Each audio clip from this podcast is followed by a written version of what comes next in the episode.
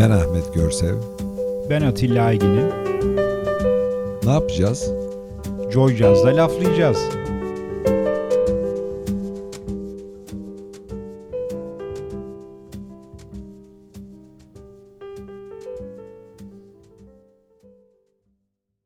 İyi akşamlar sevgili Laflayacağız dinleyicileri. Yine bir perşembe akşamı karşınızdayız. Ortağım, dostum, sevgili Ahmet Görsev'le birlikte. Bu akşam güzel bir program bizi bekliyor diye düşünüyorum. Enteresan bir program olacak. Bu akşam çığırından çıkmış bir program olabilir. Evet, herkes vallahi oraya doğru gidiyoruz. Bakalım inşallah siz de bizim aldığımız keyfi alacaksınızdır. Bu akşamın konuğu sevgili Reha Arcan. Reha, hoş geldin. Hoş bulduk. Maksadım tabii ki hepinizi yoldan çıkarmak. Boşuna değil. Buradayım. Süper. Biz zaten yola zor oturuyorduk. Yan yollara da bakmayacağız. Yan yollara bakacağız. Yan yollar ve hepsi. Evet. Evet, güzel. Bizim programda her zaman ne okudun, ne ettin, hangi eğitimden geçtinle başlıyor işimiz ama bir klasik gitar var. Konservatuvarla başlayan. Evet. Sonra arkasından onun ne olduğunu öğreneceğiz şimdi. Meşhur ufuklarda. Evet, arkasından. Ben size ufak anlatayım bunları. Küçük hareketlerle. Küçük. Yani ben sevgili dinleyiciler ilk sorunun garantisini verebiliyorum eğitim hayatıyla. Ondan sonra başımıza neler gelecek hep birlikte göreceğiz. Kendi adıma tabii şeyi söyleyebilirim. Yani işte eğitim hayatı beni eğitmemekle sonuçlandı. Yani eğitilemedim. Çünkü şöyle aslına bakarsanız benim daha ilkokul ve işte ortaokul ve o zamanlarda disleksi çok bilinen bir şey değildi ve bende disleksi vardı. Şimdilerde anlıyorum tabii çünkü matematik ve işte bütün bu kimya, fizik falan gibi şeylerle hiçbir şekilde benim aklım en ufak, yakın uzak bir ilişki kuramadı. Doğal olarak dürtüsel olarak hani dersler ve bilmem neler falan aldırıldı ve sonuç sıfır yani yok yani bayağı beceriksizce geçen bir zamandan sonra yapabileceklerim üzerine ben hani kendi meraklarım üzerine merak demeyelim de işte o zaman çocuksu şeyler. Hayaller. Ben şanslı bir çocuktum çünkü babam evde müzik dinleyen bir insandı. Plakları olan, işte ne bileyim klasik müzik dinleyen, caz dinleyen bir insandı. Doğal olarak hani ve müzik ve bütün bunlar benim hep yakınımdaydı aslına bakarsanız. Ta ki lise 1'e geldiğimde ben kız lisesi mezunuyum bu arada. Kız okudunuz. Kız okudu. İlk alınan erkek öğrencilerdik biz. Atatürk Kız Lisesi mezunuyum. Hatta işte akademiye gidip kayıt yaptırdım da oradaki şey ne derler öğrenci işlerindeki hanım kız sesi dedi. Dedim evet benim falan görüşmüştük neyse. Eskiden daha da hani bu geçişler biraz... Sevgili Reha'yla biz aynı zamanda aynı okuldanız Atilla biliyor musun? Evet ona geleceğiz. O bölüme geleceğiz. Neyse velhasıl kelam uzatmayayım. Seçmeli dersler vardı bu okulda. Seçmeli dersler vardı ve seçmeli derslerden biri de fotoğraf dersiydi. Ben gayet güzel uyduruk bir makineyle böyle bir sürü fotoğraf çektim. Baktım fena değil bunu yapabilirim falan filan gibi. Ya fotoğraf da aslında ilk ilişkim öyle başladı. Ama neyse bunu geçelim. Sonra ben konservatuvara girdim. O zamanki konservatuvar şu lezzetteydi. Çemberlitaş'taydı değil mi konservatuvar o zaman? Yok. Kadıköy'deki. Ondan sonra okulda derslere gidiliyor. Ve bu tabii işte 12 Eylül darbesinin sonrasındaki bir dönemi bahsediyoruz. O dilimde benim de saçlarım tabii uzun. Ondan sonra okulun işte başında bir şu an adını hatırlamadığım bir yönetici vardı. O işte böyle yanınızdan geçen şu saçları da kesmedin bu saçları falan gibi böyle bir şey baktım ki bir zaman sonra okulda okuma ihtimalim hani gitgide hatta zorlaşıyor. Mezun olma ihtimali zorlaşıyor her geçen gün. Ve hızlıca sınava girip paralel dünyadan akademiye girdim. Fotoğraf bölümüne. Akademi Bozar. Bozdu mu? Atilla Bey bozdu mu? Karşında iki akademili var. Ne diyorsun bu duruma? Yani Bak bakayım. Sağlıklı mı? Gözlerimize bak. Gözlerimize bozmuş. Bak. Ağır bozmuş diyeceğim ama ayıp olacak. Yok canım. Sağlıklı bir iki birey burada. Evet. Ve inanılmaz ortak tanıdıklar bu akşam. Evet şimdi o evler buradan tabii selam söyleyeceğiz. Tabii uzun bir liste. Konuştukça tuhaflıklar ortaya çıkıyor. Çıkacak. Evet. Peki Reha gitar devam etti mi? Gitar şöyle devam etti. Okulu bitiremedim ama ben uzun bir zaman klasik gitar dersi verdim ve para kazandım bu işten. O derece becerdim. Sonrasında ne işe yaradı? Evet, müziğin o teorik bölümünü öğrenmek, işte hani bu bütün müzik dinleme serüveni veya neyse merak serüveninde anlama, yani müziğin yazım ve şeyini anlamama fayda etti. Mutlaka, evet, mutlaka. Ama onun bir ara En Trio'dan da bahsedeceğiz. Bahsedeceğiz tabii. Orada gerçi bir de fotoğrafı çaldığını anlatmak zor olacak biraz ama hepsini anlatacağız. Bir de fotoğrafı konuşurken aslında müzikten fotoğrafın inanılmaz büyük değişik kaplar kalmaya çalışıyor. Çok büyük ilişkileri var. Yani müziği bilmeyen iyi fotoğrafçı olamaz. Katılıyorum. Evet. Fakat şeye de çok katılıyorum. Hani nasıl konservatuvarda işte gitarla alakalı böyle stresler ve sıkıntılar yaşayıp okulu bırakmış. Şimdi hem ortak tanıdığımız hem benim kardeşim olduğu için Kerem de piyano çalarken Kerem'in elleri piyanoya uygun olmadığı için bir müddet sonra kemana violaya, Kerem de sonunda lanet olsun dedi. Konservatuvar bıraktı. Tabii. Hala iyi piyano çalamıyor diye düşünüyorum bazen. İşte olacak yavaş. Neyse ben bir şey demeyeyim. Bak bir top ortaladım ama Reha girmedi bu topa. Yani o hangi topa gireceğini biliyor. Şöyle tabii. Yani illa fikir belirtmem ister misin? Yok hayır. Okay. Evet güzel. Bir parça arası verelim isterseniz hemen. Kimden gelsin parça onu söylesen? Evet yine sen şey yaptın tabii. Zor kısmı bana bıraktın. Yok hayır söyleyeyim ben. Ya kolay bir şey değil. Hadi tek tek söyleyelim. Ahmet Abdülmalik. Bilal Abdurrahman.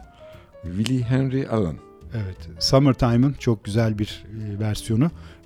Bu akşamki müzikler Reha Arcan tarafından seçildi. Onu belirtmek istiyorum. Benden. 1963 kaydı bu. Evet, çok hoş bir versiyon. Biraz da açıklamak gerekirse bu bütün dünyadaki işte cazla işte bir takım başka müzikleri, etnik müzikleri ya da yerel müzikleri mix etmenin belki de ilk örneklerinden ve iyi örneklerinden biri. Evet. Hep birlikte dinleyelim. Gelsin bakalım.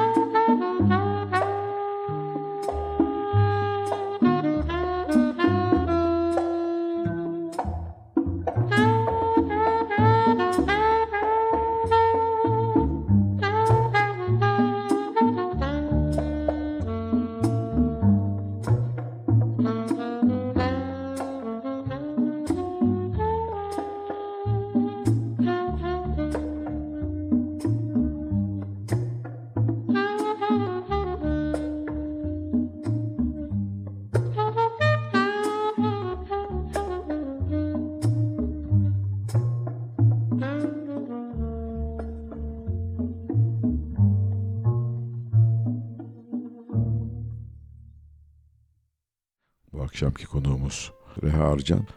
Atilla Aygin'in her zamanki gibi parmaklarının altını bilgisayarla işleri organize ediyor. Ben Ahmet Görsev, ahkam kesmekle meşgulüm. Akademiye girdik. Fotoğraf bölümüne. Evet. Neler geldi başımıza? Vallahi başımıza neler geldi. Fotoğraf bölümü Mimar Sinan'ın ya da akademinin ya da şimdilerde herhalde artık bir dönüşüm içinde olan, evrilmekte olan diyelim. Neyse, okulumuzun, okulun içinde olmayan, okulun kenarında olan, yeni binada olan bir şeydir, ne derler, bir bölümdür. Bölüm binası tabii hoştu. Ben ilk gittim falan buraya, girdim içeri. Karanlık odalara götürdüler falan. İşte ders. Şimdi karanlık odanın acayip büyük camları var, tamam mı? Böyle yani ne bileyim ben. 6 metredir o camlar. Evet, 6 metre. Yani karanlık oda olmamak için yapılmış bir yere karanlık oda yapmışlar ve bunları tabii o zamanlar film yok. Hani kaplama filmler yok. Siyah böyle bir brandamsı veya işte muşambamsı, artık ne olduğunu bilmediğimiz bir şeyle kaplamışlar. Ben baktım, delikler dolu. Bir sürü delik var. Ve aklımdan geçti, dedim ki harika bir kamera obsküra bu. Yaşasın dedim. Ve ilk karanlık oda dersinde ben bir tane fotoğraf kağıdını çıkardım. Ve aşağıdaki Fındıklı'daki caddeden geçen bir arabanın fotoğrafını çektim. Uzun pozlandırmayla. Wow. Şimdi o zamanki hocamız, adını vermeyeyim. Ne demek istiyorsun dedi bana. Dedim ki karanlık odamız ışık alıyor dedim. Alıyor. Evet. Ondan sonra neyse yıldızımız barıştı bu şeyle. İlginçti. İlginçti. Fotoğraf bölümü enteresandı. O dönem ikiye bölünmüş bir bölümdü. Bir deneysel fotoğraf bölümü vardı. Deneysel fotoğraf diye bir ders vardı. Bunlar tamamen fotoğrafın kurgulanması ve işte sürreel bir takım öğelerle beslenmesini istiyordu. Diğer tarafta da belgesel bölümü vardı. Bu da sokak fotoğrafçılığı ve daha gündelik hayatı anlatan şeyleri anlatıyordu. İki ayrı kişiydi bunlar. Fotoğrafları analog makineyle mi çekiyorsunuz? Tabii. Tamamen analog makine. Tamam. Arkasından hepsi yıkanır. Yıkanır ve o zaman tabii film ve kağıt bulmak çok zor. Çekoslovakların mı? Ilford vardı, siyah beyaz güzel filmler. Ilford bulunursa yani. Orva vardı ve Orva'nın bir imzası vardı kağıtlarında. Zeytune. Yani zeytin rengiydi, hafif yeşildi.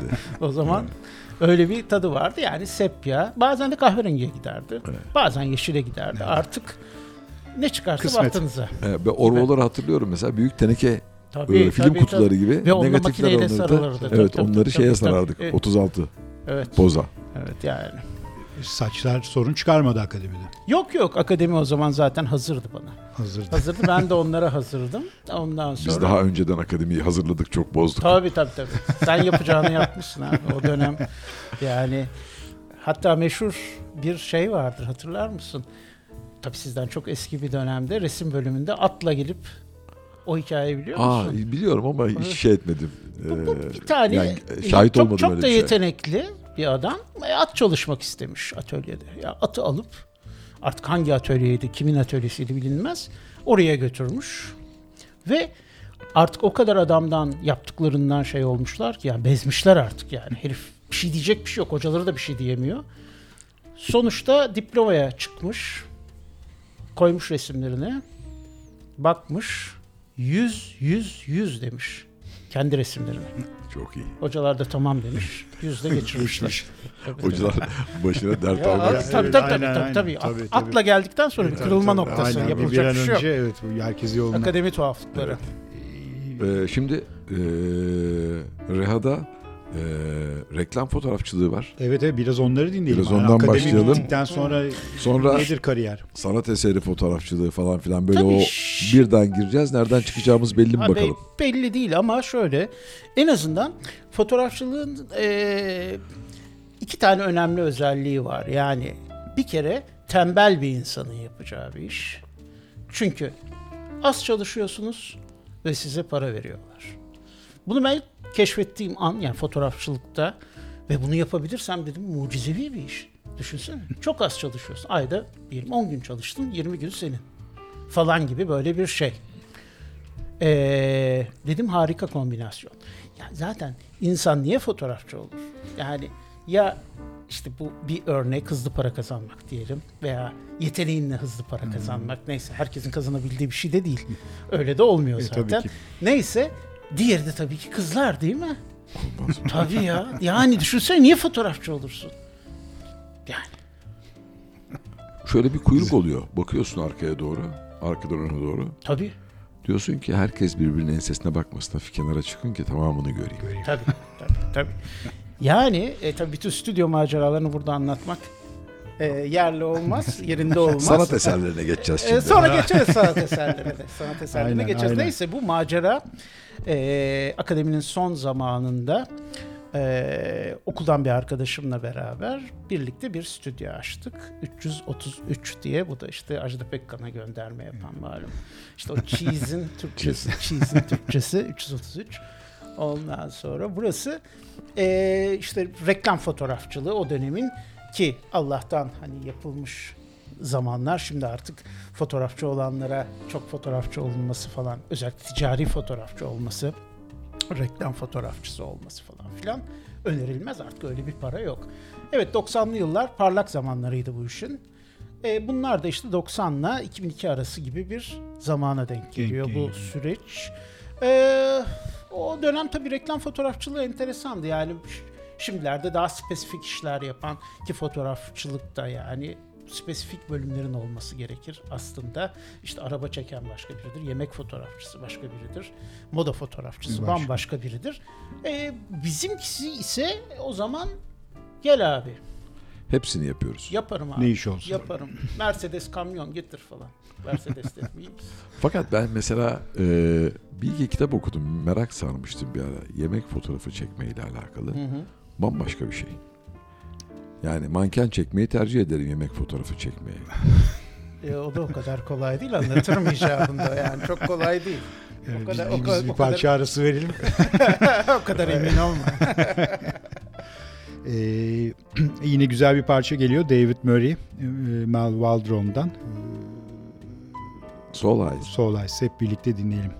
Bu David Murray'nin de güzel bir Mehmet Ulu'ya ithaf ettiği güzel bir albüm var. Evet, evet. David Murray hikayelerini anlatıyor. Evet, güzel. O zaman çok kısa bir şey dinleyelim, parçaya öyle girelim. Olur, evet. Olur. Yani David Murray İstanbul'a defalarca geldi tabii, pozitif meselesiyle Akbank Jazz Festivallerinde ve ve Mehmet'in de, Ahmet'in de, Cem'in de çok tabii yakın dostları oldu.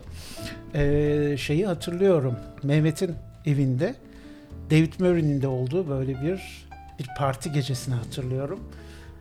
Yani David Murray yani. Vay. Yani vay. Peki, o kadar. Tamam. Gelsin yani, o zaman. Okay. Dinliyoruz. Soul Eyes.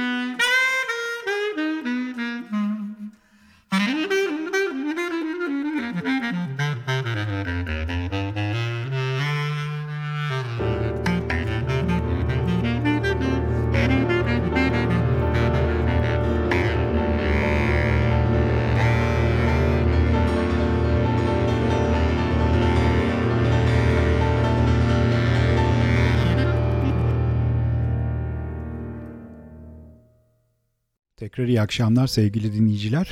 Bu akşamki konuğumuz Reha Arcan. Biz taze yeni radyocuların yanında tabii Reha kıdemli radyocu. Evet.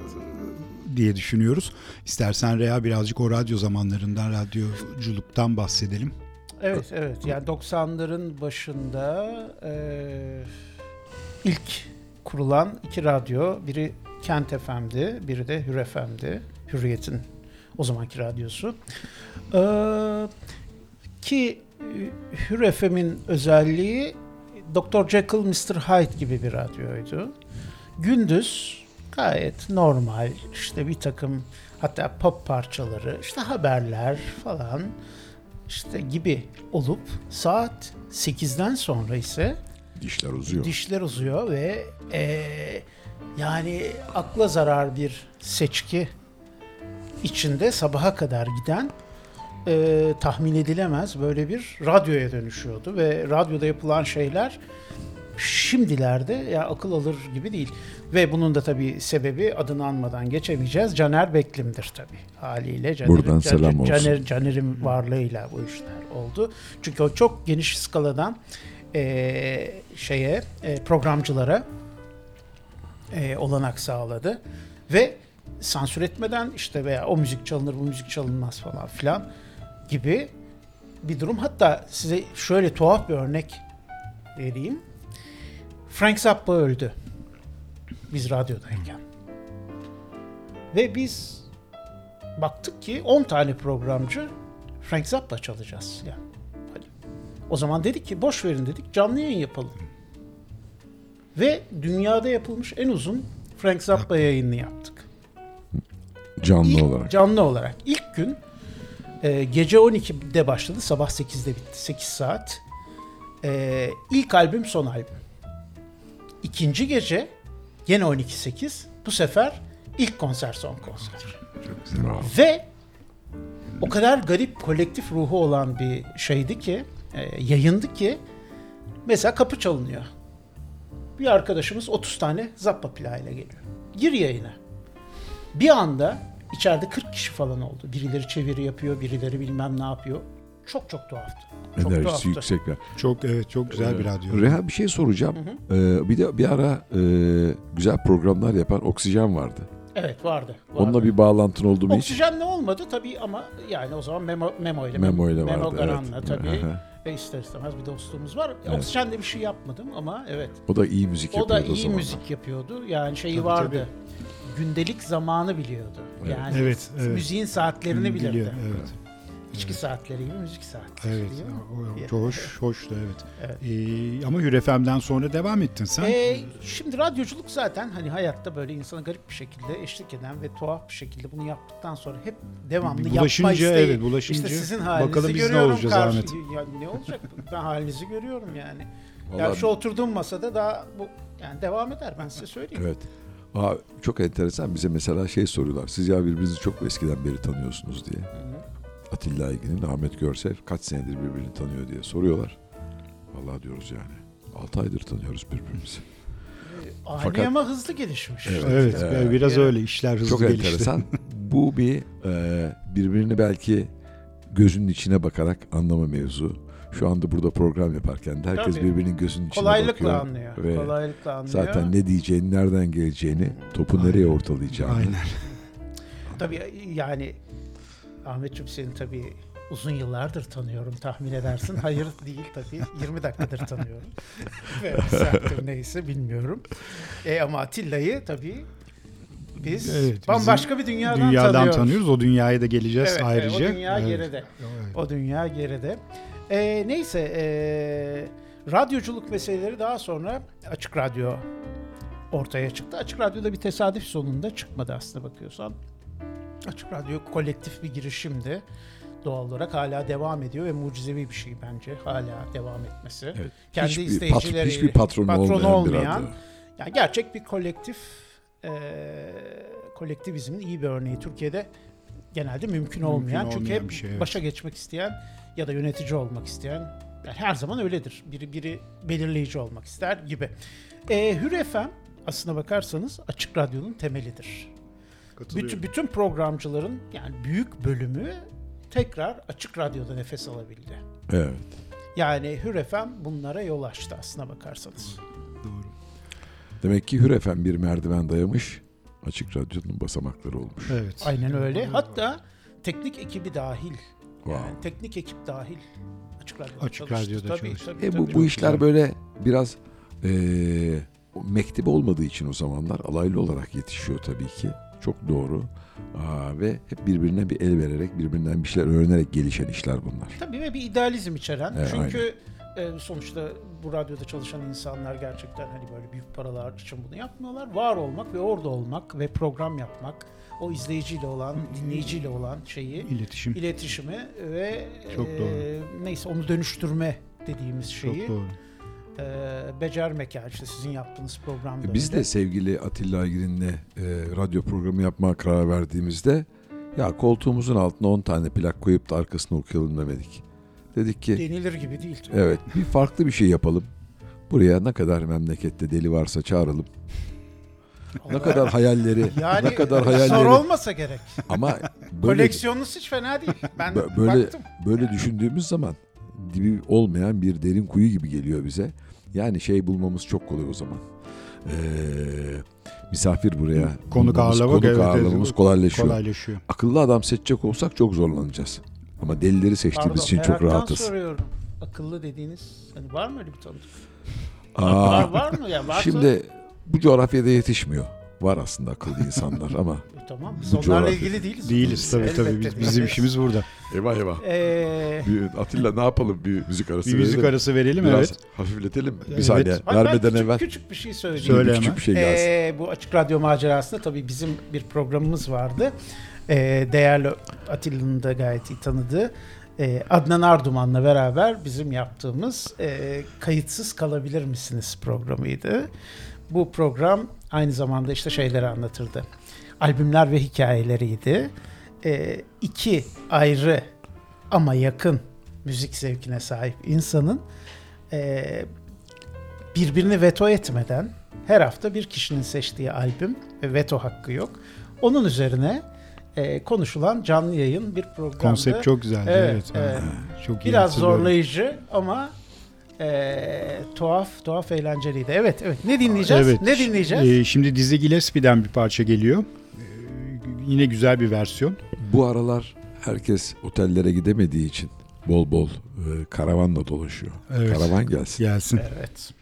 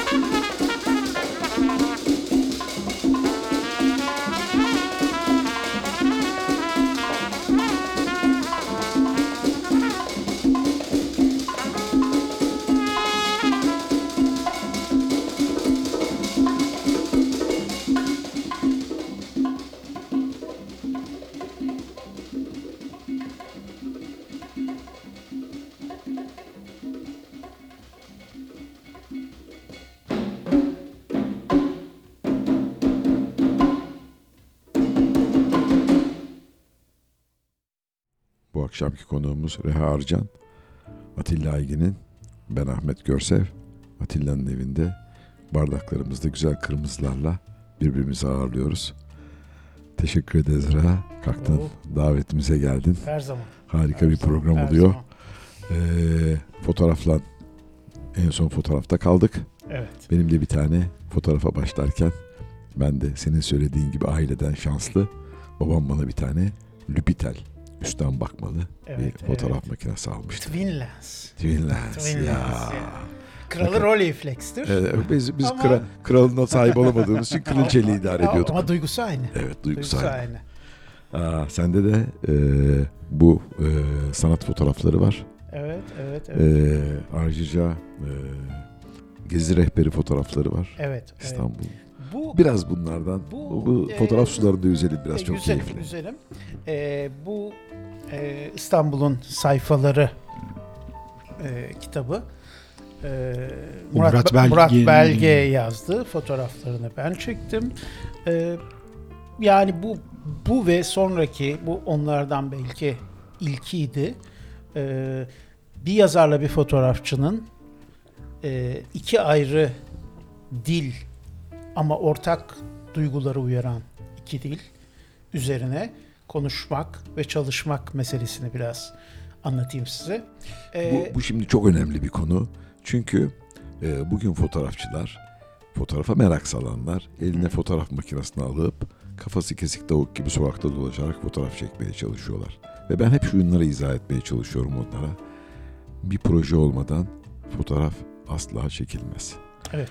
Onun için bu çok, ben de şimdi merakla dinliyorum bu konuyu. Şimdi proje meselesi, evet haklısın, bir proje veya bir bütünlük hissi mühim. Yani işte hafta sonu fotoğrafçısı denilen eskiden tanım vardı. İşte cumartesi pazar elinde makinesini alır, işte çıkar, ne rastlarsak falan tipi fotoğrafçılar vardı. Halbuki benim düşünceme göre, yani uzun bir süredir fotoğrafla uğraşıyorum. 27 senedir uğraşıyorum. Çok uzun bir süre. Ve bunun da birçok hani profesyonel bölümü, kişisel tabii ki başka bir bölümü var. Bunun her katmanıyla uğraştım. Ve dersler veriyorum. Ve bir de stüdyo kısmı var. Yani yapay ışıklar ve tamamen senin kontrolünde olan göreceli tanrısal bir alan. Evet. Güçler sende. Fotoğraf tanrısı. Tabii. Otorite. Çok insanla, 25 kişiyle düşün, stüdyodasın ve sadece sen varsın. Bunu organize ediyorsun falan filan. Bir sorun var. Buyurun. Sen hangi burçlansın? Aha, işte geldik. İşte soruya geldik. Sen itiraf et. Ben aslan. Siz Atilla Bey? Ben balık. Ben de bir balığım. Balık. Ama gününü sorun bana Ahmet Bey. Herkes doğum günü kutlaması yapsın bundan sonra, ona göre o zaman. Evet. Benimkini hiç unutmayacaksınız. Evet, unutmam. 8 Mart Dünya Kadınlar Günü. Wow. Ve bir kız lisesi mezunu. Evet. Çok anlamlı. Ama burada sizi yoldan çıkaracak bir cevabım olacak Ahmet Bey. Yükselenimi sormadınız. Sevgili Arcan, yükseleniniz nedir? Akrep. Aslan bile kaçar. Normalde Atilla Bey'i tenzih ederek söylüyorum. Düz balık burcu olsaydım evde ağlıyordum şu anda. Açıkçası. Atilla ağlamaz. Atilla yükselenin benim yükselenim ne bilmiyorum vallahi ya. Bir bak ya. Bakayım ya. Bir bak, var olman artık, çünkü ona bizim yaşlarımızda artık bu baskın. Bak burçları da konuştuk, genç kızlar gibi çok tatlı. Ne diyorduk? Fotoğraf dilinden bahsediyorduk. Evet. Ben uzun zamandır fotoğraf dersleri veriyorum İstanbul Moda Akademisi'nde. Bazen de profesyonel fotoğrafçılarla, ya profesyonel demeyelim de sergi açmak isteyen, onlara fotoğrafta yaklaşım, nasıl yaklaşılmalı, duygu nasıl yaratılır, soyut kavramlar üzerine bir takım dersler veriyorum. Doğal olarak ilk cümle şu, fotoğraf çekmek için bir yere gitmeye gerek yok. Yani bu fotoğraf her yerde. Mutlaka bir yere gitmek fikri, yani korkunç bir fikir. Halbuki fotoğraf tarihine baktığımızda özellikle yaşlı fotoğrafçılar, artık yürüyemeyen fotoğrafçılar, mesela evde yaşamışlar. Bir yıl Magnum fotoğrafçısında var. Harika, oturdukları yerden çektikleri muhteşem fotoğraflar var. Bu bütün mesele duygu ve ambiyans ve bakış. İzleyiciyi onun içine çekebilme isteği belki de. Neyse, bu İstanbul'un Sayfaları kitabına geri dönersek, doğal olarak bir yazarla bir fotoğrafçının bir arada çalışması açıkçası kolay bir fikir değil. Çünkü bir yöntem belirlemek gerekiyor. Biz o kitapta şöyle bir yöntem belirledik. İkimiz de birbirimizi hiç görmeden çekeceğiz. Böyle bir karara vardık. O yazacak. Mekanları da ben gördüğüm şekliyle göreceğim. Doğal olarak ikimizin de ortak bir şeyi olarak anlaştığı nokta şu oldu. Bu fotoğraflar kartpostal tadında ya da mimari kitaplardaki özenle çekilmeyecek fotoğraflar. Daha orasının doğal ve anlık halini anlatabilen ama mimari yapıyı da anlatabilen bir gezi rehberi. Bu insanlar eline alacak İçinde bunu. İçinde hikaye de barındıracak yani. Tabii %100 bir hissiyatı olacak. Evet. Nasıl diyeyim size? Özenli ama özensiz. Yani doğal. Çok güzel. Bu his üzerine. Evet. Yani fotoğraf meselesi karışık mesele tabii. Karışık tabii. Evet. Ya tabii ben şimdi akademide eğitim aldıktan sonra geldiğimiz noktaya baktığımda bir takım endişelerle hep fotoğrafın peşinde koşuyoruz. Fotoğrafın konstrüktif yapısının çok iyi olması lazım. Alttaki desenin iyi olması lazım. Siyah beyazın iyi olması lazım. Işığı nasıl kullanıyor olmanı bilmek. Bütün bu endişelerle fotoğraf çekmeye başladıktan sonra onun artı üzerine duygu yükleyebilmek, o zaman çekilen ustaların çektiği fotoğraflara çok büyük saygı duyuyorsun. Tabii, onlar tabii. Oluyor. Çünkü bir yandan da şöyle bir mesele var aslına bakarsan. Fotoğrafın analitik tarafından kurtulduğun zaman duygu geliyor. Evet. Yani matematiğine takılıp kalınca. Aslına bakarsan şöyle, kısacası fotoğrafçılar ikiye ayrılır. Bir, doğuştan fotoğrafçı olanlar, bunların pek bir şeye de ihtiyacı yoktur. İkincisi ise sonradan fotoğrafik gözü olmayan veya görsel gözü olmayan ama fotoğrafın doğrularını öğrenerek fotoğraf çeken insanlar var. Bunları ayırmak çok kolay. Çok iyi fotoğraflar, çok iyi ışıkları var. Her şeyi doğru. Ama ne kadar besleniyor ruhları? Ruh yok. Sadece iyi fotoğraflar. Evet. Çok iyi ruh anlaştık. Karışık mesele. Evet. Enteresan. Evet. Şimdi Reha, bizim daha önceki konuklardan sevgili Emre Mermer'in de fotoğraf hocası. Evet. Emre ile uzun bir süredir çalışıyoruz. O da çok güzel şeyler anlatmıştı ve ne kadar geliştiğini. Yani ben şeyi merak ediyorum. Bu hakikaten ya böyle ben ders alayım, fotoğrafım gelişir mi? Yani illa bir cevher lazım mı insanda? Cevher lazım. Teminki konuşmamıza binaen hiç bir gözü olmayan bir insana benim bir şey öğretmem imkansız. Neden? Yani en azından ileri seviyede bir şey öğretmek imkansız. Evet, fotoğrafın temelini öğretebilirim. Tamam, öyle. İşte kompozisyon, ışık bilmem ne falan filan. Ama Emre ile de başka birkaç kişiyle daha biz soyut kavramlar çalışıyoruz. Yani bunu algılayıp bunu anlatmak fotoğraftaki zorlayıcı mesele. Çünkü somut bir kavram. Yavrum sen şu çiçeği çek bana evladım, makro lensini al, üstüne bir de arı olsun falan. Yani bu değil. Atıyorum öfke ya da ya tuhaf soyut duygular, zorlayıcı ve oraya. Yani o ödevlerin bazıları 5 dakikalık, böyle burada oturduğumuz gibi. Hadi Atilla al kameranı, bilmem ne çek gel, ben bekliyorum. O sırada ben bekliyorum. Yapıp yapmak. Çünkü fotoğraf azaltma sanatıdır. Evet. Yani bütün diğer sanatların tersine. Aksine evet. Çok bir doğru. Azaltma sanatıdır. Ve elimizdeki her şey, ekipman dahil, şartlarımız dahil ne kadar kısıtlanırsa o kadar iyi fotoğraf çekmeye fokus oluyoruz. Evet, ben bizim bir fotoğraf grubumuz var. Kutup Ayıları Fotoğraf Grubu diye. Hı-hı. Bir tane Aralık Kalender diye. Akademiden bir fotoğraf okumamış, başka bir şeyler okumuş akademiden ama fotoğrafçılık yapan bir de hocamız vardı, rahmetli oldu. Oradan kalan grupla hareket ederken bazen işte fotoğraf konuları veriliyor. Senin demin bahsettiğin gibi öfke ve bilmem ne falan soyut kavramlar. Orada insanların bir kere çok fazla bocaladıklarını görüyorum. Tabii. İkinci bir şey daha var mesela. Ben onlara lens aralığı veriyorum. Diyorum ki 50 milimetreyle çekeceksiniz. Tamam. Herkes inanılmaz bocalamaya başlıyor. Tabii. Çünkü alışkanlıklar çok farklı. Tabii bütün bu fotoğraf hikayelerin içinde o ruhu katabilmek için de çok iyi bir kere müzik bilmek lazım yani. %100. Çok iyi müzik bilmek lazım. Hı. İyi yemekten anlamak lazım. İyi şaraptan anlamak lazım. Evet. Evet. Doğru. Hepsi birbirini tetikliyor. Aşık olmak lazım. Güzel söyledin. Ne çalalım? Çalalım. Vallahi evet. Diyecek bir şey yok ya. Neler diyorsun Ahmetciğim ya? Ben, biri şey bardağıma koyduklarınız beni konuşturdu. Ne mutlu o zaman. Ne mutlu. Ne oluyor zaman... şimdi? Ne seçmişim bakayım? Şimdi John Coltrane Quartet. Aynı anda göz göze. Parçayı sana bırakıyorum. Tunji. Dinliyoruz.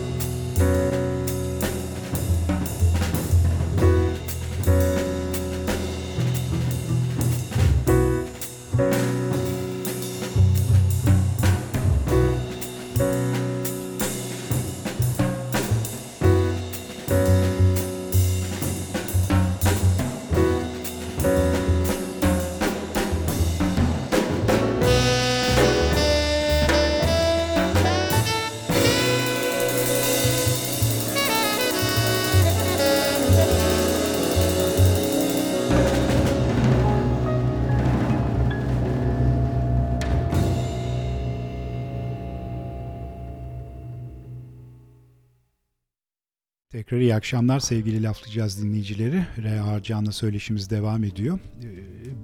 Müzikten bahsettik programın başlarında ve sonra bu işte müzik dinleme kısmına birazcık değineceğiz dedik. Şimdi sıra oraya geldi. Geçenlerde bir konuğumuzla konuşurken böyle şöyle bir konuşma geçti. İşte gurmelik nedir? Gurme olunur mu? İşte evet ben gurmeyim, sen gurme misin falan gibi bir takım komikliklerden sonra benim de o Reha'nın geleceğini bildiğim için hemen o esnada aklıma şöyle bir şey geldi. Ya Reha sen odyofil misin? Yani hani böyle bir geyik var mıdır? Böyle Allah'ım bir yani nedir yani şimdi, bu odyofil nedir? Biz odyofil demeyiz. Odyofil olmadıkça. Yani işte tabii yani kendime odyofil, yani ses sever neyse ses fetişisti. Ses sevici. Şimdi tabii bu böyle karışık bir mesele gene her zamanki gibi. Çünkü odyofil dediğimiz insan içinde birçok garip fetişi barındırıyor. Bunlardan biri tabii ki ses fetişi. Daha iyi ses, daha gerçeğe yakın ses. Fakat bunun peşinde koşarken de doğal olarak hafif hafif halüsinatif yollara da varılabiliyor ve olmayacak sesleri artık duyar hale geliyorsunuz. Yani mesela Trilogy albümünün ikinci parçasının 4. saniyesinde baget yere düşüyor ve kapı açılıyor. Gıcırtıyı duyuyoruz. Duydun mu diyor. Duydum ya da duymadım. Ha sistem, senin sistem biraz falan gibi. Yani şimdi bu tabii karışık mesele. Bu bir bölümü, evet odyofilliğin. Bir bölümü müzikseverliği ve müzik merakını ve daha doğrusu bunun entelektüel tarafını barındıran bölüm. Bir diğer bölümü ise obje fetişizmi tabii. Elbette bundan vazgeçilmez bir şey. Ben kişisel olarak, fotoğrafçı olarak makine fetişisti ve obje fetişistiyim. Şüphesiz öyle. Hayfa'ya gelince de lambolanfiler, pick-up'lar falan filan. Yani evet. Karışık bir dünya. Evet. Tanımlaması sadece odyofillikle tanımlanmaz ama doğru. Odyofil demek istiyorsan de gitsin. De gitsin Atilla ya. Süper. Bir tane arkadaşımız var. Ortak arkadaşımız. Şimdi lisedeyiz. Ve ilk caz plağı olarak aldığımız bir Stevie Wonder plağı var. Evde gidip dinleyeceğiz. Ortak dostumuz, benim de çocukluk arkadaşım Ali Arif Ersen. Bir tane dual pick-up var. Pick-up'ın kapağını kaldırdık. Akrilik bir kapak. Üzerine küt diye koskoca planş düştü.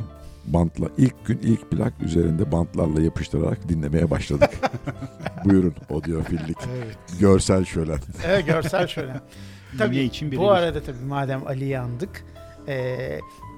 Ali hepimizin hayatında yani senin de benim de çok yer kaplamış. Olağanüstü yetenekli hem görsel tarafıyla hem yaşam biçimi. Il doktore.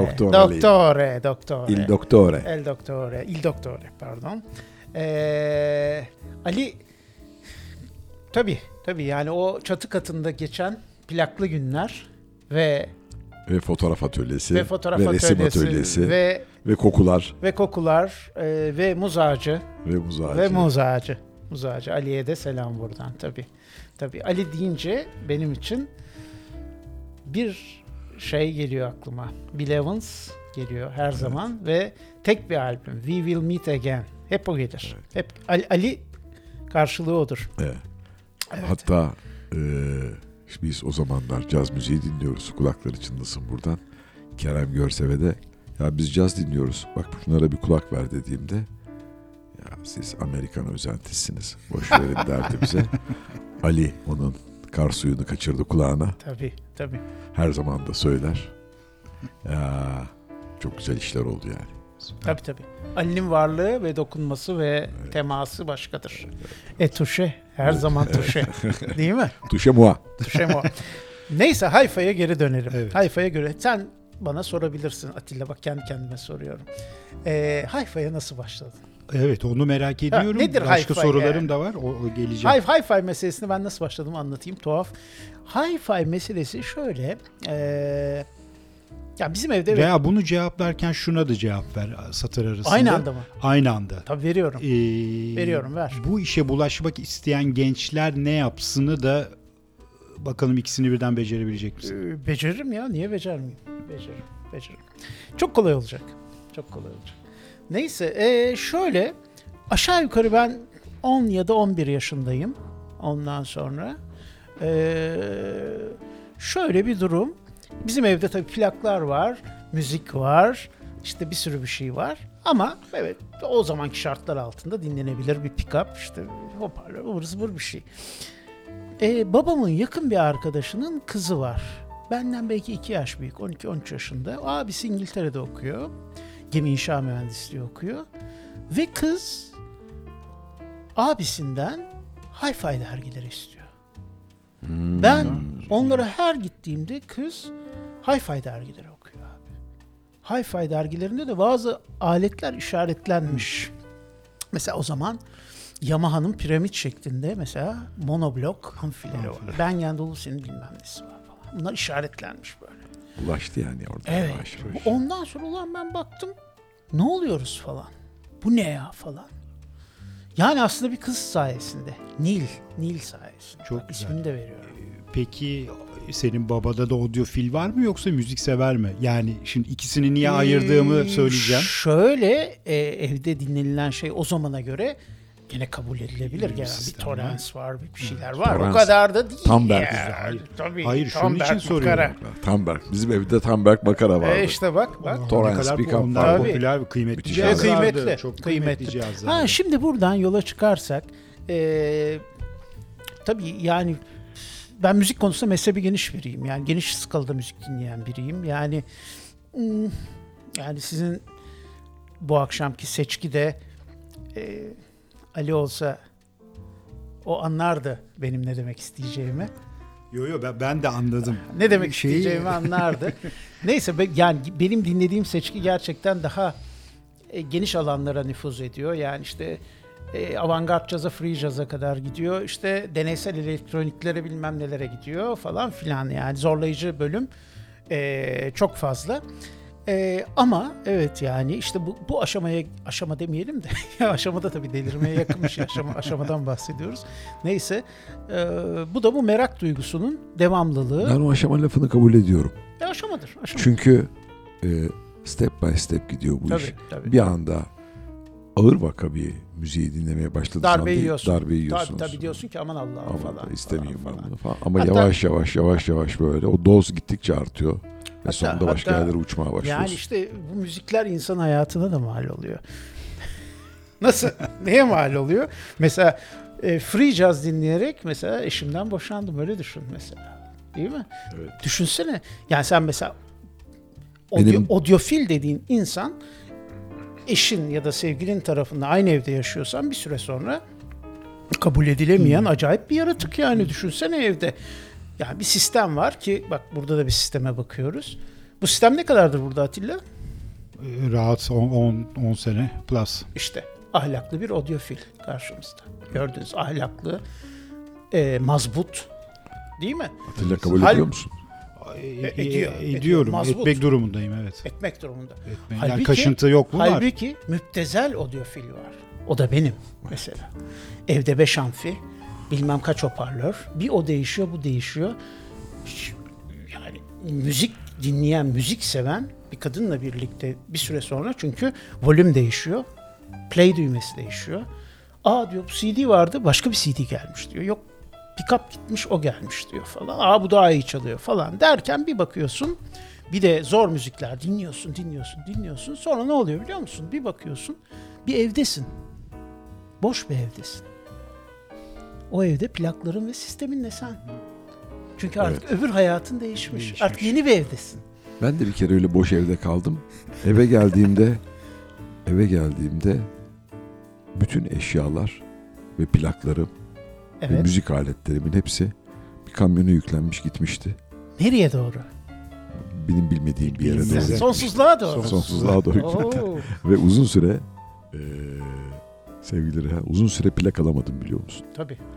Böyle bir çok çünkü travmatik. Böyle bir travma yaşadım. Ya en azından ben elimdekilerle bir eve doğru gittim. Evet, o daha iyi bir durum. Tabii. Kabul edilebilir bir şey. Evet, tabii, kabul edilebilir bir şey. Fakat sonrasında devam edeyim. Buyur.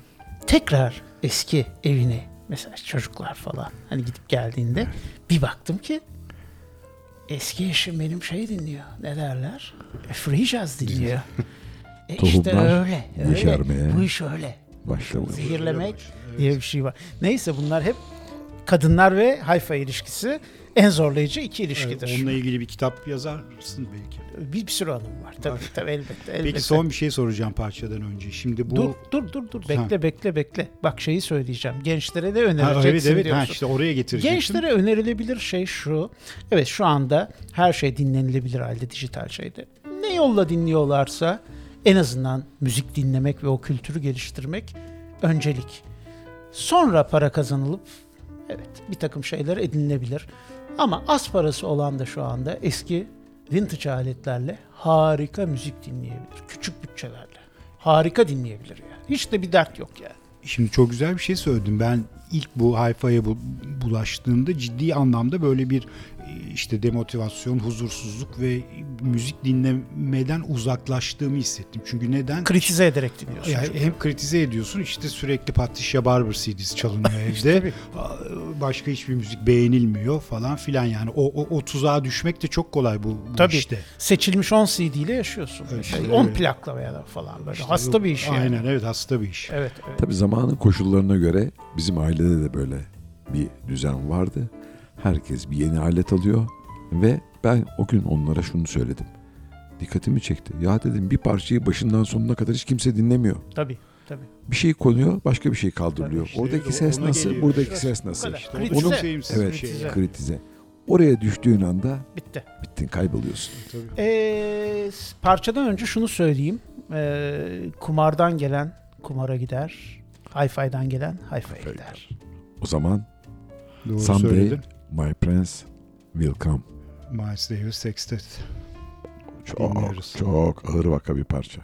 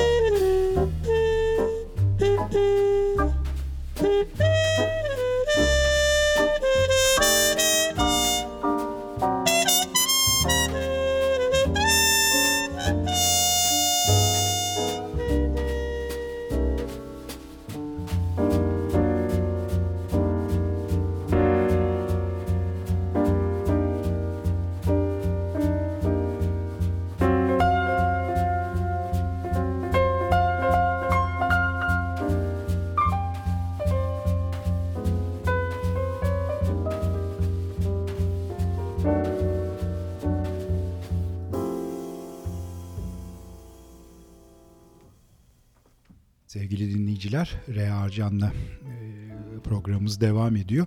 Şimdi kendisini bulmuşken bir audiofil olarak hep müzikseverlere veyahut da işte bu sistemlerle, müzik sistemleriyle ilgili konuklarımıza şunu soruyoruz. Analog mu, dijital mi? Çok klişe bir soru biliyorum. Benim için çok tereddütsüz bir cevabı var. Evet, tahmin senin için ki gayet analog. Senin için analog, ama senin bu plak yapımı, plak basımı ile ilgili bir takım hikayelerin de var. İstersen oradan devam edelim. Hikayeler şöyle. Aslında şöyle başladı. Özellikle seyretmek istediğim bir takım insanlar vardı. Bunlar daha çok işte az dinleyicisi olan ama caz dünyasının çok önemli insanları. Mesela işte Peter Brötzmann gibi falan. Acaba dedim Peter Brötzmann nasıl olur falan. Neyse benim başka bir arkadaşım var Umut Çağlar diye. Construct biliyorsun. Construct'le birlikte ilk konserleri birlikte onların için bütün organizasyonunu, işte para meselelerini falan filan hallederek o konserlerin varlığını sağladık. Bunlar bana neye yaradı? İşte Brötzmann'ı seyrettim falan filan. İşte bunlarla gayet yakın dostluklar, iyi bir vakit. Ve bunların sonunda basılabilir Construct'ün çaldığı birçok plak ortaya çıktı. Ben kendi kişisel şeyimde ise plak kaydı meselesinde hani dijital mi analog mu diye sordun, analog. Çünkü analog bir plak kaydettim ben ve bu bir 5 plaklık bir box set Bodrum'da, Gümüşlük'te Hüseyin Ertunç, artık aramızda yok. Kendisi multi enstrümantalist, ressam. Yani tuhaf bir yetenek diyeyim size yani. Bazıları yeteneğiyle doğar. Ve özellikle New York caz aleminde free jazz ve o dünyada çok aslında tanınan biri. Doğan Doğusel ve Cem Tan üçlüsü. Lon diye Hollandalı bir hanım var. Onun taş evinde stereo bir mikrofon ve Revox makara teyple eski usul 2 günlük bir session kaydedildi. Sonra İtalya'da bu plak olarak basıldı, hiç kesilmeden, hiç edit edilmeden, çünkü o kadar böyle çok çok akıcı ve olağanüstü. Arada da bir takım insanlar girdi. Hani biraz önce dedim ya, kapı açıldı girdiler falan gibi. Geldiler, biri mesela bir tane kavalla hop girdi içeri, devam falan. Çok öyle bir şeydi. Hüseyin tabii Türkiye'de yani müzisyen olarak gerçekten çok acayip. Mesela Babilon'da bir konser yapmıştık. Hüseyin'le Okay Temiz ikisi çıkmıştı sahneye. Ondan sonra tabii. Ondan sonra. Bir de senin Radyo Babilon tarafı var. Oraya giremedik bile. Var. Gireriz. Neyse konuşurken falan işte Okay abi işte davul çalacak falan. O zaman dedi ben piyano çalayım ya. Davul çalmayayım. Aslında davulcu Hüseyin. Ama olağanüstü bir piyanist. Vay. Yani piyano bittiğinde üstünde kanman bulursun yani. Wow. Öyle şiddetli bir yani tamamen trans halinde bir şey. Yani. Öyle çok tuhaf ve güzel insandı. Çok güzel. Evet. Kaç senesinde basıldı plak? Plak 5 sene önce basıldı. 5 sene önce basıldı. Artık yok. Sadece ikinci elde ve koleksiyonerlerde bulunan. Bir... Evet. Bayağı 200 poundlara falan satılan plak çok oldu. Çok iyi. Evet. Peki Reha, senin bir müzik yani tamam gitaristeyi biliyoruz ama bir devam eden de bir müzisyenlik hali de var. En Trio. En Trio. Bu bizim gitarist dostum Tanju Eren'le beraber işte birlikte çaldığımız bir grup, bir beşliydi. Bu içinde doğaçlama da olan ama aslında bilinen bir takım cover parçalarını mahvetmek üzerine üretilmiş bir gruptu. Ondan sonra ben ne yapıyordum orada? Ben bir takım makara teybe kaydedilmiş diyelim ambient sesler, üst üste katmanlar, layer'lar, konuşmalar bilmem ne.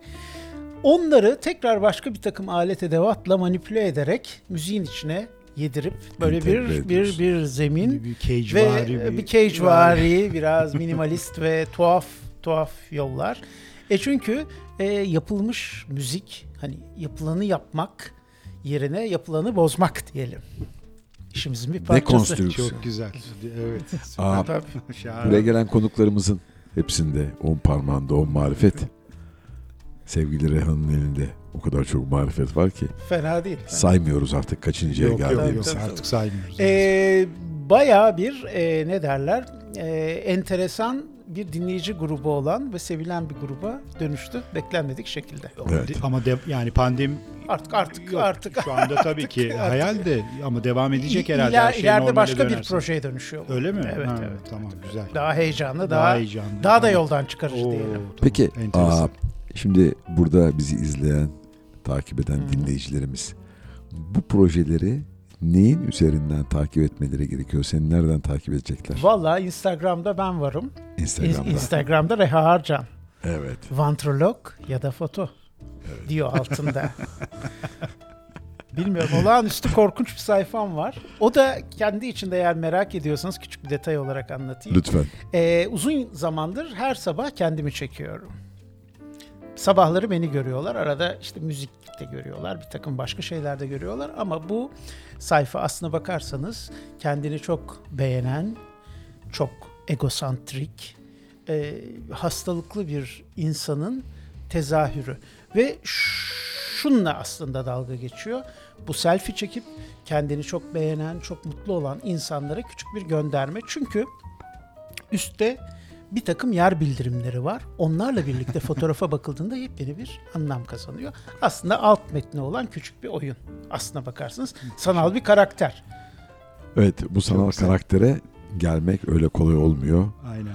Cumhuriyet fotoğraf editörlüğünden, Cumhuriyet Dergisi fotoğraf editörlüğünden süzülerek, geçilerek buralara geliniyor. Tabii. Öyle bu kilometreler. Ben yarın tuhaf selfie yollardan çekeyim de kendimi oraya dudaklarımı şöyle ileriye doğru uzatayım koyayım ne olmuyor.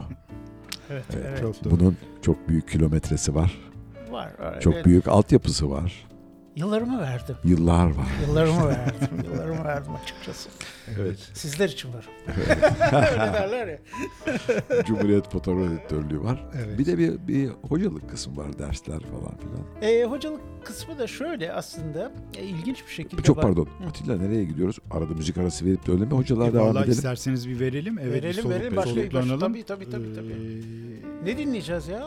Yine güzel senin seçkin den bir parça gelecek Wayne Shorter'dan. Wayne Shorter, Juju albümü. Juju albümünden gelecek, evet. 5'ten. Güzel, burada McCoy Tyner, Elvin Jones. Güzel bir üçlü. House of Jade çalsın. Gelsin bakalım.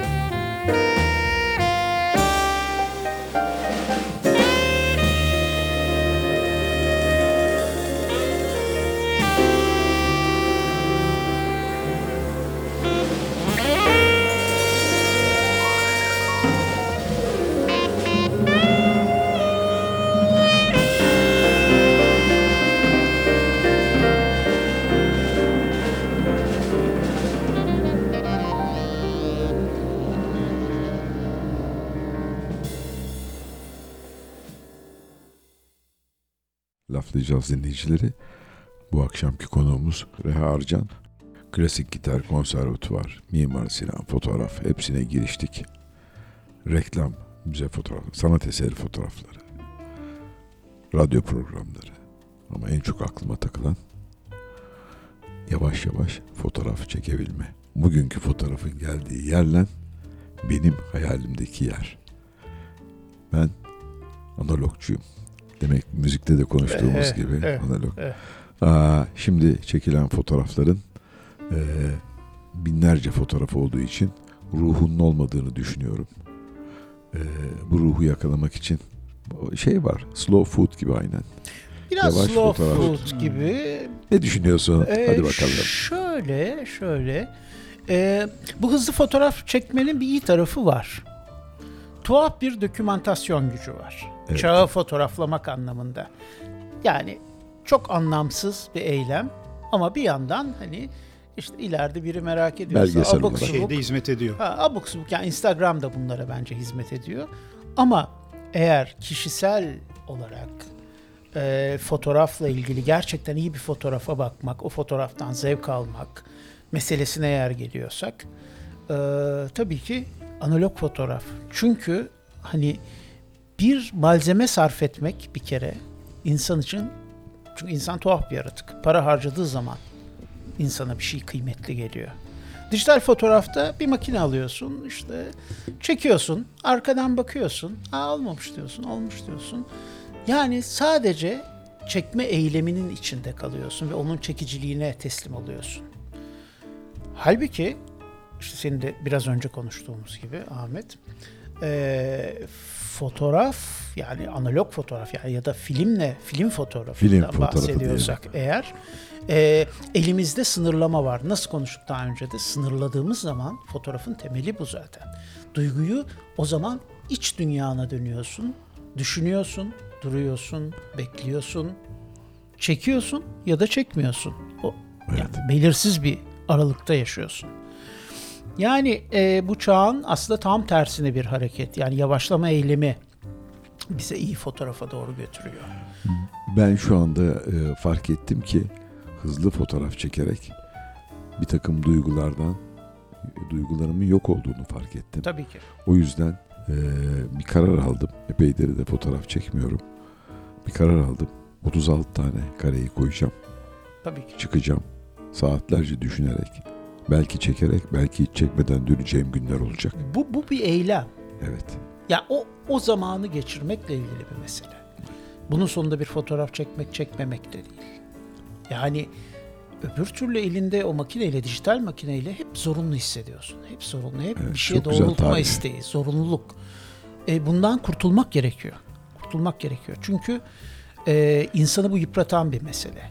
Duygularını çöpe atan, sadece itkileriyle davranan, basan, görmek, bunu da yakalayayım. Bir avcı gibi.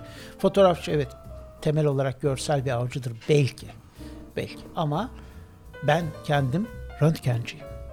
Benim işim röntgencilik. İzlerim. İzlemektir yani. İlla fotoğraf çekmek de değil. Şimdi bunu gençlere de anlatıyor musun derslerde anlatıyorum tabii. Yani tabii, nasıl bunun ruhunu hissedip. Tabii. Ve genç insanlarla çalışırken onlara sınırlamalar koyuyorum. Bu kadar fotoğraf çekebilirsin günlük 3 kare. Da başka bir şey çekemiyorsun. O 3 kareyi ister sabah çek, ister bir anda çek, ister çekme. Sana kalmış. Bununla, o sınırla kendi duygularını hissetmeyle o baş başa kalmayı yaşamasını istiyorum açıkçası. Çünkü başka türlü çağımız duygular çağı değil. Tahmin edeceğiniz gibi. Çağımız mekanik çağ. Yani hız ve mekanik şeyler. İşte skor çağı. İşte önde olma çağı. Valla işte ne bileyim bana ters. Ben şimdi yurt dışında tabii ilk defa böyle çok büyük resim sergileriyle büyük ressamlarla yurt dışındaki sergilerde tanıştım. Evet. Ve şunu fark ettim. Benim bir sergide algılayabileceğim resim sayısı 20 taneden sonra yok olmaya başlıyor. Tabii ki. Aynen öyle. Bunu aynı şekilde döndüm, kendimi sorguladım. Müzikte fark ettim. Tabii.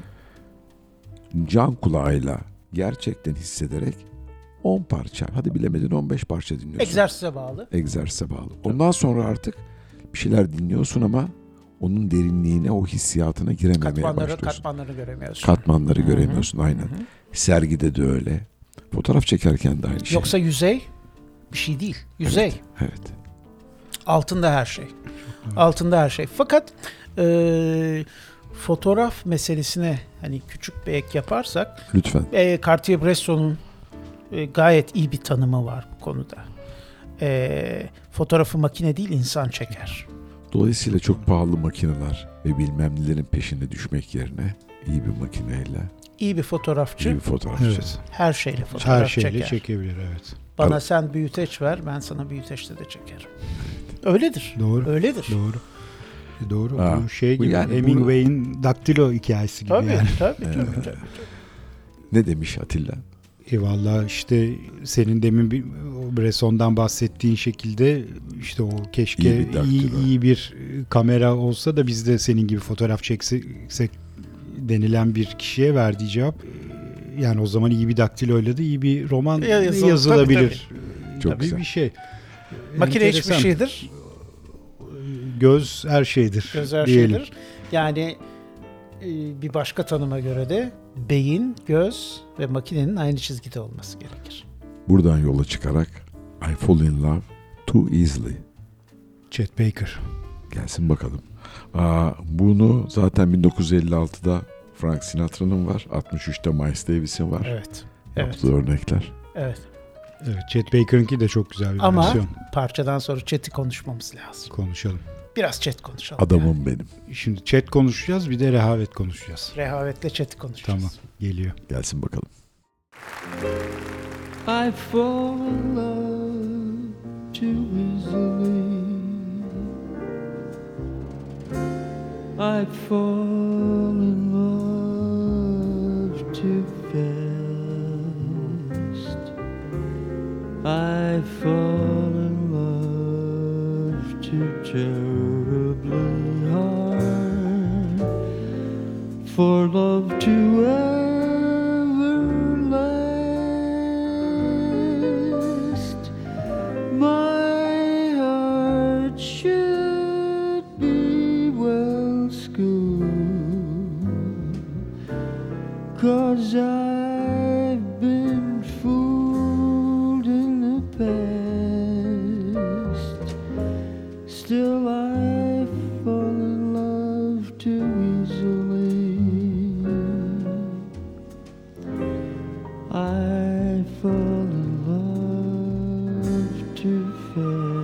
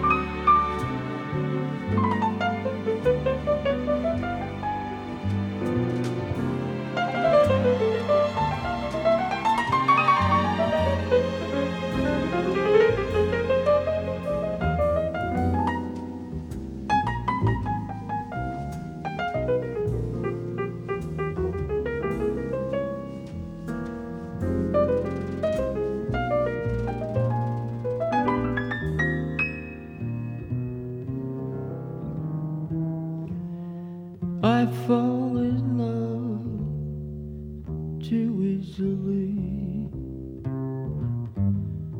I fall in love too fast. I fall in love too terribly hard for love to end.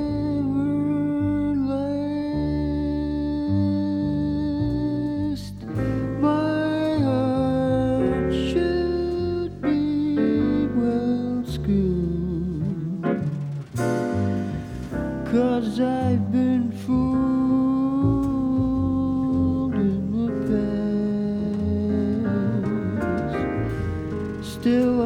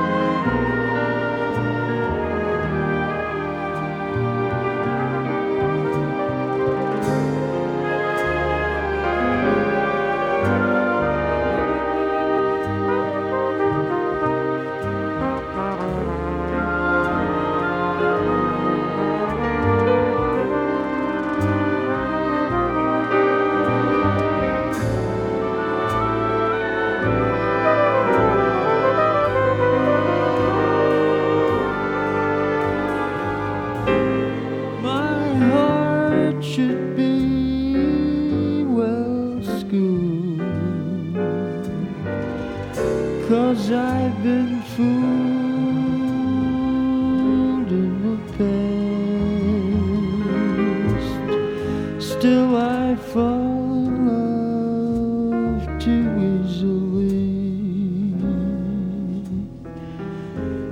I fall in love too fast.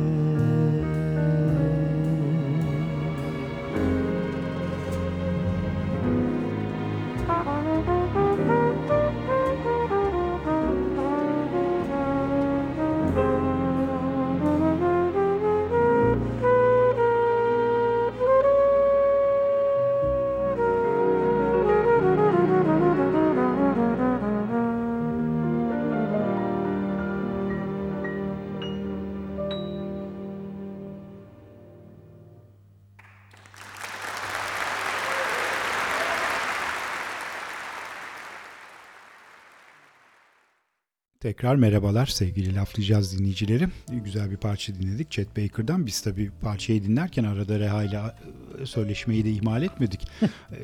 Chet Baker'ın İstanbul konseri efsane bir konserdi tabii. Evet, olağanüstü. O da güzel hikayeler, güzel anılar canlandı Reha'da. Tabii. Ya gerçekten tuhaf bir konserdi. Yani herhalde yani İstanbul'da olabilen en tuhaf konserlerden biri tabii işte Miles konseriydi ve Chet tabii bunu da biraz zorlamış bir konserdi. Şöyleydi, Bilsak Jazz Festivali'nde artık tabii olmayan bir festival, evet. Ama işte ilk yani tam anlamıyla gerçekten müziği, yani caz müziğinin farklı kollarıyla avantgard tarafına da hafif yaklaşan, evet. İşte birçok Bill Frisell'inden tahmin edilemeyecek birçok insanın gelip gittiği bir kişisel girişim çaba, diyelim. Evet, çok ciddi kişisel çaba. Chet Baker konseri, zaten Chet Baker 6 ay sonra bu konserden de son konserlerinden İstanbul'da büyük olasılıkla son konseri bir otelden düşerek hayatını kaybetti. İstanbul konseri tabii enteresandı. Şöyle enteresandı. Bir kere kontrbasçısı hastalandı ve gelemedi. Ve bizden kim çaldı hatırlayamıyorum. Ben de evet. Türk bir basçı çaldı. Hatırlıyorum ama evet. Ve ilk parça bitti. Bittikten sonra Chet dedi ki bu iş olmadı dedi. Bizim basçıyı yolladı. Bunlar kaldı mı sana? Davul, piyano, Chet. Bir parça daha çaldılar. Piyanist dostumuz bir akşam önceden yedikleri ve içtikleri dokunduğu için çalarken devrildi. O da gitti. Düştü. Babayı da kaldırdılar. Davulcuya baktı. Sen de git dedi. Böyle tuhaf bir konserdi. Tuhaf konserdi yani. Hatırladım. Tuhaf. Akla zarar bir şey yani. İnanılır bir şey değil. Piyanisti sahneden kovmuştu. Tabii. Ne konserleri izledik böyle bir şey olmadı. Akla zarar yani her şeyin kontrollü. Yani en azından hani büyük müzisyenlerde beklenen böyle bunu görmek süper olağanüstü bir hani şey ne derler doğal akışı içinde ilerlemiş bir konser. Evet, Chet tabii başka bir insan. İşte şeyi konuştuk. İşte Bruce Weber'in çektiği harika film Let's Get Lost. YouTube'da bulunabiliyor. Mutlaka izlenmesi gereken. Evet, izlenmesi gereken hem bir film. Biraz önce konuştuğumuz bütün fotografik lezzetler, Ahmet'in dediği fotoğraf müzik ilişkisi. Siyah çünkü beyaz. Bruce Weber bir fotoğrafçı, çok iyi bir fotoğrafçı. Onun çektiği bir film. Zamanı anlatmak kolay değil. Yani fotoğrafta bunu becermek, zamanı becermek mühim. Let's Get Lost öyle bir şey. Yani Chet Baker biliyorsunuz doğal olarak hiçbir şey ne nota bilen ne bilmem ne bilen bir adam. Ve hayatı boyunca kendi bestesi olmamış biri. Sadece standart çalmış. Reha bir de şeye çok etkiliyordu beni. Bir müzik aleti bir insanla tek parça. Değil mi? Bu kadar böyle nasıl bütünleşebilir? Yani. Muazzam bir şey. Ve şarkı söylediğinde de trompet çaldığını duyuyoruz. İşin tuhaf tarafı. Evet, o çok enteresan. Bu konuyu hiç beraber konuşmadık ama %100 aynı fikir. Değil mi? Çok enteresan. Evet. Ve bu arada Chet biliyorsunuz ağzına büyük bir darbe yedi. Dişleri döküldü yani, ve Chet o zaman Chet'e döndü aslında. Evet. Bana sorarsan. Doğru. Çünkü 2 yıl tekrar takma dişlerle trompet çalmayı öğrendi. O sürede İnanılmaz. Çektiği ızdırap, acı. Hangi albüm olduğunu hatırlamıyorum ama bir taburenin üzerinde oturmuş ağzında dişler yokken bir söylediği parçalar vardır. Aynen. Fakat bu diş meselesi çok enteresandır. Diş meselesi bazı insanların laneti. Chet Baker'ı konuştuk ya, lanetli olan biri daha var dişleriyle ilgili. Bill Evans. Evet. Bill Evans hiçbir zaman dişlerini gördünüz mü? Görmediniz. Hiçbir albümde bakın dikkat edin görmezsiniz. Çünkü dişleri yok. Yok dişleri dökük. Dökük. Yani sebebi var. Sebebi malum bir takım şeylerden dolayı onun yan etkisiyle dişleri dökülüyor. Ve yıllar sonra takma dişlerle bir albüm kaydediyor. Ali Arif Ersen'in de çok sevdiği We Will Meet Again albümü. Şimdi albümü açtığınız zaman plağı var bende mesela. Plağı açıyorsunuz. Bill gülümsüyor takma dişleriyle. Arkasını çeviriyorsunuz. Bill yine gülümsüyor. Bende de var o plak. Evet. Müthiş. Evet. Değil mi? Evet. Dişler orada. Dişler orada. Bazı sanatçıların dişleri problem. Dişleri orada. Evet. Dişleri de o plak 1979'da kayıt. Evet. diye hatırlıyorum. 79. Doğrudur evet. Sonunculardan biri. Sonunculardan bir tanesi. Evet. Şimdi yavaş yavaş sonuna geliyoruz programın. Werner Brods kaydıdır o 1970. Doğru söyledin evet. Son konuşmadığımız bir konu kaldı. O da senin Çukur Cuma'daki rehavet. Onu da atlamayalım istiyorum. Evet. Rehavet işte adı üstünde. Rehavet. Üstümüze iyilik sağlık. Yani yavaşlık meselesi. Bu dükkan enteresan bir dükkandı. Şöyle bir kere içinde tahmin edeceğiniz gibi hi-fi aletler vardı. Pick-up'lar bilmem neler. Bir takım senin eve sığmayanlar. Benim eve sığmayanlar, depodan gelenler falan. Yani işte bunların toplamı bir kısmından hani daha meraklı insanlara da hitap eden bir dükkan. Bu hani biraz önce şey dedin ya genç insanlara ne tavsiye edilir? Evet. O dükkan biraz öyle bir dükkandı. Çünkü bir satış mottosu vardı. Fiyatlar müşterinin ilgisine göre değişir. Güzel. Hiç bugüne kadar enteresan duymadığımız bir kavram. Çok iyi. Şöyle ki mesela genç bir insan geliyordu. İşte ne kadar fiyatı? Şu kadar. İşte benim yani ne kadar olur? Sende ne kadar var? Mesela. Ben işte atıyorum şunu vereyim. Tamam. Al. Ver. Burada önemli olan onunla onu buluşturmak. Evet. Ama bunun karşılığında daha pahalı aletleri geldiğinde onu kompanse edecek de küçük bir şey de var. Yani cezası var diyelim. Cezası var. Evet. Biraz öyle bir dükkandı. Altında biz ayda bir kere plak pazarı diye alt katımızda aşağı yukarı herhalde bir 2000'e yakın plağın olduğu falan bir plak pazarı yapıyorduk ve olağanüstü kalabalık ve her kesimden tuhaf, iç seçki de tuhaftı yani. Bütün işte eski diskoları da bulabilirsiniz. İşte funklar da olabilir, işte cazlar, klasikler, operalar falan, böyle çok geniş skaladan bir şey. Yani birçok insana hitap eden. Ondan sonra arada da insanlara güzel kokteyller falan böyle. Falan tuhaf bir parti ortamında geçen, bazen 200 kişiyi geçen kalabalıklarla çok böyle hoş. Tuhaf bir dükkandı. Ama her şeyin bir malum bir sonu var. Güzel bir sonu var. Sonu var. Bu programın da olduğu gibi. Öyle gözüküyor. Evet, öyle gözüküyor.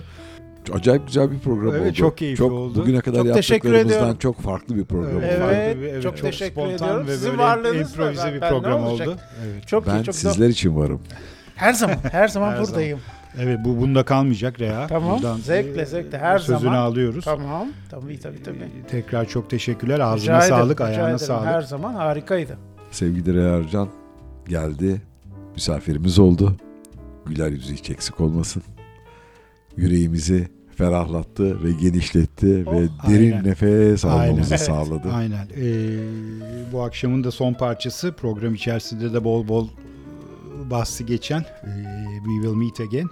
Bill Evans'tan. Ve kimin için çaldığımızı tabii ki tahmin ediyorsunuz. Evet. Bu parça Ali Arif Ersen'e. Gitsin bakalım. Haydi. Gitsin. Haydi. İyi akşamlar. İyi geceler. İyi geceler.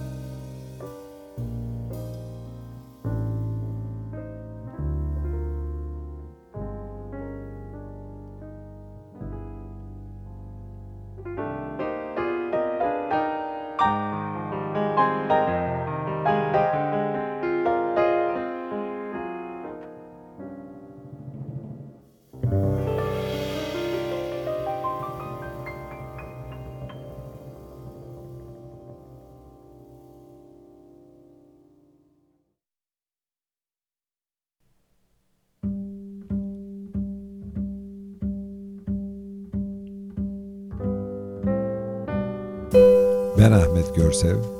Ben Atilla Aygin'im. Ne yapacağız? Joy Jazz'da laflayacağız.